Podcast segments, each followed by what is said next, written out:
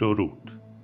به قسمت 94 از خانش کتاب نگاهی به خوش آمدید.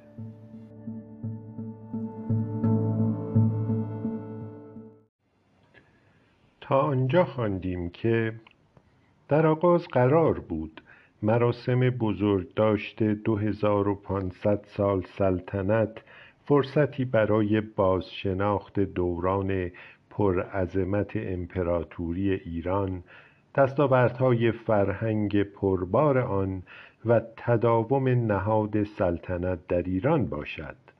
قرار بود جایگاه جدید ایران در نظام بین المللی را نشان دهد و ایرانیان را از هویت خود آگاه و سرفراز سازد. اما در عمل مخارج هنگفت جشنها و شایعاتی که در مورد سوء استفاده های مالی برخی از مقامات بلند پایه رواج پیدا کرد این جشنها را به فرصتی برای تبلیغات مؤثر مخالفان شاه بدل کرد. گرچه در ارتباط با این جشنها قرار بود 2500 مدرسه و کلینیک در بعضی نقاط ایران تأسیس گردد وگرچه یکی از پیامدهای جشنها آغاز به کار مجموعه نفیس و پربار آکتا ایرانیکا بود که تحقیقات برخی از سرشناسترین محققان ایران شناس را چاپ و منتشر می کرد اما در عمل این نکات مثبت تحت شعاع این واقعیت قرار گرفت که محور ها و ها نه عظمت ایران که سنگینی مخارج بود. نیروهای مخالف شاه در داخل و خارج تلاش کردند که هرچه بیشتر جنبه های منفی و قابل ایراد جشنها را بزرگ کنند. جشنهای 2500 ساله هدفی دیگر را هم دنبال می کرد قولی است قدیمی که روح تاریخ و هویت ایران در 1300 سال اخیر دوپاره بوده است. می‌گویند از سویی اندیشه ها و اخلاق زرتشتی در نسوج فرهنگی ایران ریشه دارند و از سوی دیگر باورهای اسلام. محققانی چون هانری کربون و محمد معین حتی تشیع را تجلی این روح دوپاره و دوام و قوام اندیشه های زرتشتی می دانند. به علاوه تاریخ صد سال اخیر ایران را می توان از یک جنبه به تلاش نیروهای مخالف در تقویت یک سویه از این روح دوپاره و تضعیف سویه دیگر تقلیل داد دوران رضاشاه و جشنهای 2500 ساله تلاشی برای تکیه بیشتر بر جنبه تاریخ پیش از اسلام ایران بود و تلاش های رژیم اسلامی برای حذف نوروز و بازنویسی تاریخ دقیقا برای معارضه با ایران قبل از اسلام و تأکید بر هویت صرفا اسلامی ایران است. با این همه تلاش های تبلیغاتی دامندار مخالفان شاه علیه جشنها و اصراف و تبذیر برخی مقامات رژیم سبب شد که نفس جشنها و نه معنای تاریخی و فرهنگی آنها محور توجه قرار گیرد. آیت الله خمینی در بیانیه شدید اللحن جشنها را بزم اهریمن خواند. کنفدراسیون دانشجویان هم نیروهای گسترده خود را برای مبارزه با جشنها و جلوگیری از شرکت رهبران کشورهای غربی در این مراسم بسیج کرد. بسیاری از روشنفکران نامدار اروپا و آمریکا با, صدور بیانیه هایی جشنها را محکوم کردند و مشارکت رهبران دعوت شده در مراسم را ناشایست دانستند. در مقابل با این فشارها رژیم شاه هم وارد کار شد و دولتهای غربی را به فرستادن سران خود به این جشنها ترغیب و تشویق می کرد گاه کار به تهدید هم می کشید برای مثال به دولت فرانسه و انگلیس تفهیم شد که اگر ملکه الیزابت و جورج پومپیدو رئیس جمهور فرانسه در جشنها شرکت نکنند آینده سرمایه گذاری فرانسه و انگلیس در معادن مس کرمان که مورد علاقه هر دو کشور بود به خطر خواهد افتاد. به سفیر هلند هم هشدار داده شد که ملکه جولیانا بهتر است در مراسم شرکت کند و به دولت آلمان هم گفته شد که آینده نفوذ و حضور اقتصادی آلمان در ایران به حضور رئیس جمهور آلمان در ایران بستگی دارد. در هر حال به رغم فشارهای ایران بسیاری از مهمترین مهمانان دعوت شده از شرکت در مراسم جشنها احتراز جستند. برای شاه این واقعیت که ملکه انگلستان حاضر به شرکت در مراسم نشد قاعدتا سختتر از دیگر ها بود. حتی ریچارد نیکسون به رغم روابط دوستانه که با شاه داشت در جشنها شرکت نکرد و معاون خود را به ایران فرستاد. دولت شوروی رئیس جمهور وقت کشور را به جشنها گسیل کرد و تیتو هم از طرف یوگسلاوی به ایران آمد. از منظر سلسله مراتب سلطنتی هایل سلاسه امپراتور وقت حبشه و پرنس رنیر و همسرش پرنس گریس مهمترین شرکت کنندگان در جشنها بودند. به رغم فشارهای ایران و به رغم این واقعیت که در جشنها اغذیه و اشربه و بسیاری از لوازم لوکس از فرانسه می آمد پومپیدو رئیس جمهور وقت فرانسه در جشنها شرکت نکرد گویا از سر نیشخند گفته بود اگر می‌رفتم قاعدتا مرا سر پیش خدمت می کردند. البته به شاه گزارش دادند که علت اصلی عدم شرکت پومپیدو نارضایتیش از جایی بود که در مراسم رسمی برای او تعیین شده بود. شاه در جواب گفته بود مگر مرتی که فکر می کند چه کاره است؟ سفارت انگلیس جشنها را مراسمی عظیم و طرحی جسورانه خواند. می گفت فکر خوبی بود که اصراف فراوان بر آن لکه انداخت. همچنین می گفت سرنوشت جشنها هم مانند بسیاری طرحهای خوبی است که به لحاظ خود بزرگ بینی شاه از مسیر اصلی خود انحراف پیدا می کند به گزارش این سفارت شهرداری تهران حدود 81 میلیون دلار خرج جشنها کرده بود. البته یکی از اعضای هیئت برگزار کننده جشنها این ارقام را اقراق‌آمیز می‌داند و مدعی است کل ماجرا صرفاً 22 میلیون دلار خرج برداشت. ارقام و اسنادی که از سوی رژیم جمهوری اسلامی در کتاب بزم اهریمن به چاپ رسیده کل مخارج جشنها را حتی بیشتر از تخمین سفارت انگلیس نشان می دهد.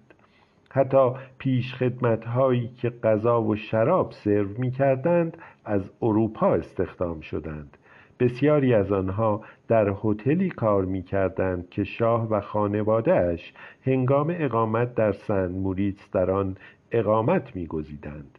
در کل 600 مهمان در مراسم شرکت داشتند و برای پذیرایی از آنها 25 هزار جعبه از بهترین شراب و شامپانی ها از فرانسه وارد شد به هر یک از پیشخدمت های اروپایی 2500 دلار پرداخت شد.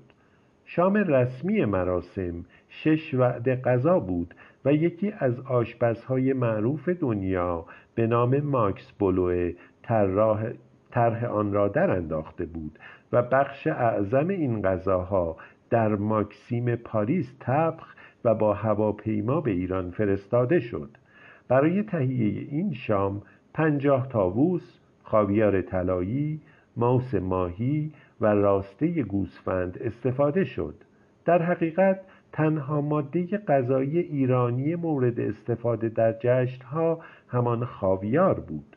البته شاه همه عمر به خاویار حساس بود و در حالی که در بسیاری از شامهای رسمی خاویار یکی از لذایز به شمار می‌رفت شاه صرفا به صرف سبزی ویژه‌ای که برایش فراهم می‌شد بسنده می‌کرد.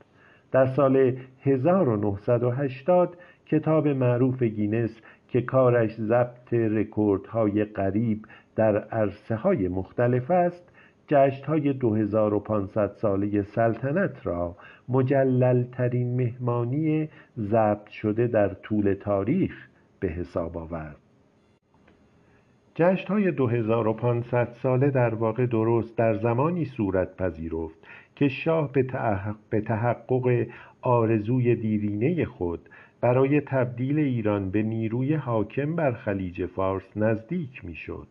از سال 1965 1344 یعنی درست در زمانی که معلوم شد انگلستان ظرف چند سال پایگاه های خود را از خلیج فارس برخواهد چید شاه بران شد که ایران را به جای انگلستان به نیروی فائق خلیج فارس بدل کند. انگلستان از همان آغاز سخت مخالف طرح شاه بود. می گفت باید هر طور شده شاه را از این فکر منصرف کرد.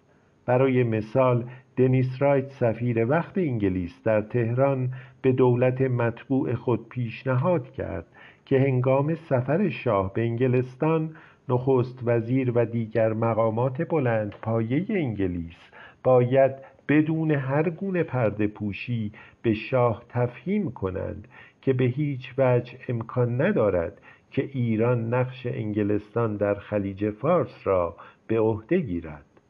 بارها مقامات انگلیسی تصریح کردند که علت اصلی مخالفتشان با طرح شاه نزدیکی آنها با شیخ نشین های حاشیه خلیج فارس بود. همین مخالفت های انگلیس و تأکید و پافشاری شاه بر تصمیمش مبنی بر تبدیل ایران به جانشین نظامی انگلیس در خلیج فارس برای مدتی به تنشهای جدی بین دو کشور انجامید. در یکی از پرتنشترین لحظات این دوران پربرخورد اردشیر زاهدی وزیر امور خارجه ایران تهدید کرد که هواپیماهای ایران کشتیهای انگلیسی را مورد حمله قرار خواهند داد.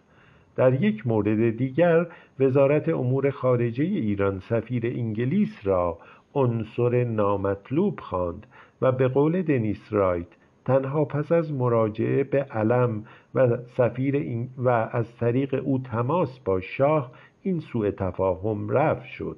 دست کم به روایت دنیس رایت دلیل اصلی عدم شرکت ملکه در جشنهای 2500 ساله مشکلاتی بود که ما با ایران بر سر خروجمان از خلیج فارس پیدا کردیم. در مقابل شاه هم به ویژه در آن سالها دل خوشی از انگلستان نداشت. در ماه مه 1968 سفارت انگلستان گزارش داد که از چندین منبع سخت موثق شنیده ایم که شاه و بسیاری از مشاورانش و نه صرفا آن مرد بیپروا اردشیر زاهدی از دولت انگلیس سخت دل زدند در نظر شاه یکی از موانعی که در راه برتری ایران بر خلیج فارس وجود داشت ادعای حاکمیت ایران بر بحرین بود. به گمانش ایران هرگز در عمل نمی توانست حاکمیت خود را بر این جزیره اعمال کند. گمانی که البته برخی از ایرانیان وطن پرست با آن به هیچ روی موافق نبودند. اما در این حال شاه نمی‌خواست بدون دریافت امتیازی ادعای ایران بر بحرین را وا بگذارد. بالاخره بران شد که در برابر اعمال حاکمیت بر سه جزیره ابو موسا تنب بزرگ و کوچک که به رغم کوچکیشان از لحاظ استراتژیک به ویژه برای سیطره نظامی بر خلیج فارس از اهمیتی اساسی برخوردار بودند ادعای ایران بر بحرین را وا بگذارد. ادعای ایران این بود که این سه جزیره از دیرباز به ایران تعلق داشتند و شاه صرفا بران است که حق حاکمیت دیرین را به فعل درآورد. برای تحقق هدف خود شاه نخست های کارکشته ای را برای مأموریتی ویژه به انگلستان گسیل کرد. به دستور شاه این دیپلمات ها می بایست حتما در استفاده از آرشیو های دیپلماتیک از تجربه کافی برخوردار باشند. مأموریت این دیپلمات ها این بود که در آرشیف های انگلستان جستجو کنند و همه اسنادی که حقانیت ادعای حاکمیت ایران را بر سه جزیره اثبات و احراز می کند گرد آورند. از سوی دیگر شاه برای تحقق این هدفها با دولت انگلستان وارد مذاکره شد.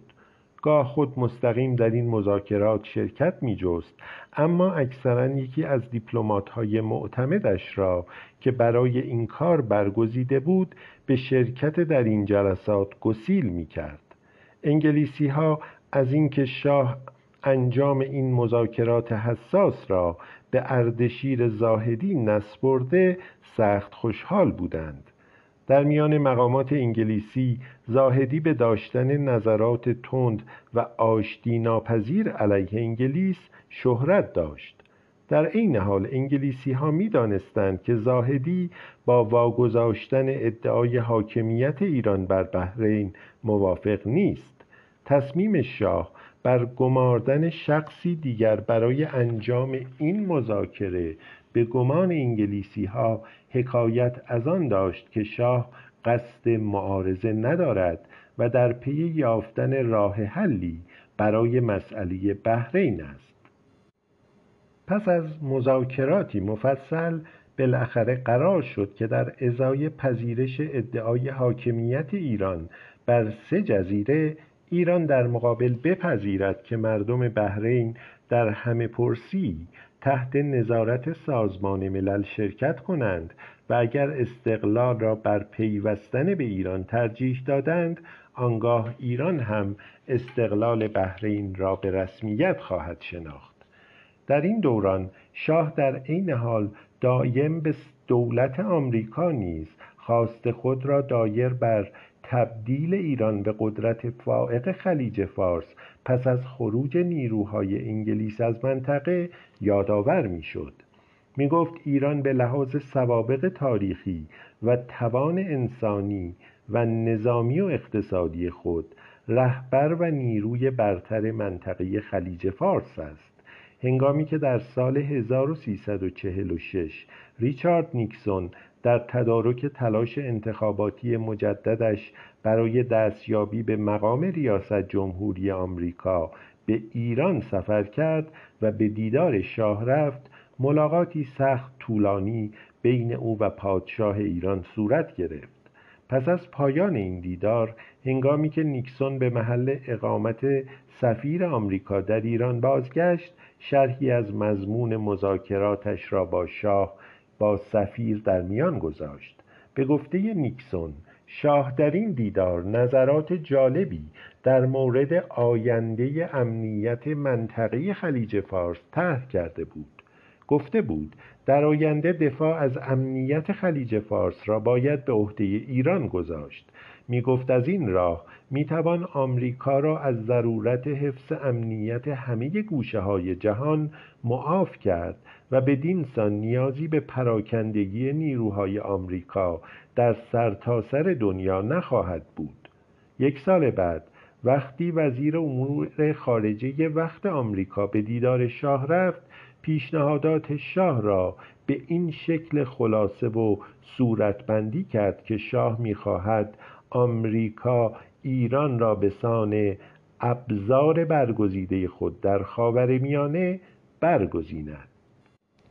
وقتی در انتخابات 1968 نیکسون پیروز شد دیری نپایید که دکتریان نیکسون را صورتبندی کرد و بر اساس آن دولت آمریکا دیگر نمی‌توانست و نمیبایست کار حفظ امنیت همه مناطق دنیا را به تنهایی به عهده گیرد. در عوض باید در هر گوشه از جهان کشور متحدی را برای حفظ امنیت یا به قول برخی از تحلیلگران به عنوان پلیس منطقه برگزیند. در هر حال به گفته کسینجر شاه حاضر بود با خلایی که در نتیجه خروج انگلستان و نیز با خطری که به لحاظ تهدید شوروی و حرکت جریانهای افراطی رخ نموده بود مقابله کند. کسینجر می گفت که در بهبوهه جنگ ویتنام آمریکا به هیچ وجه نمی توانست خود با این مخاطرات مواجه شود.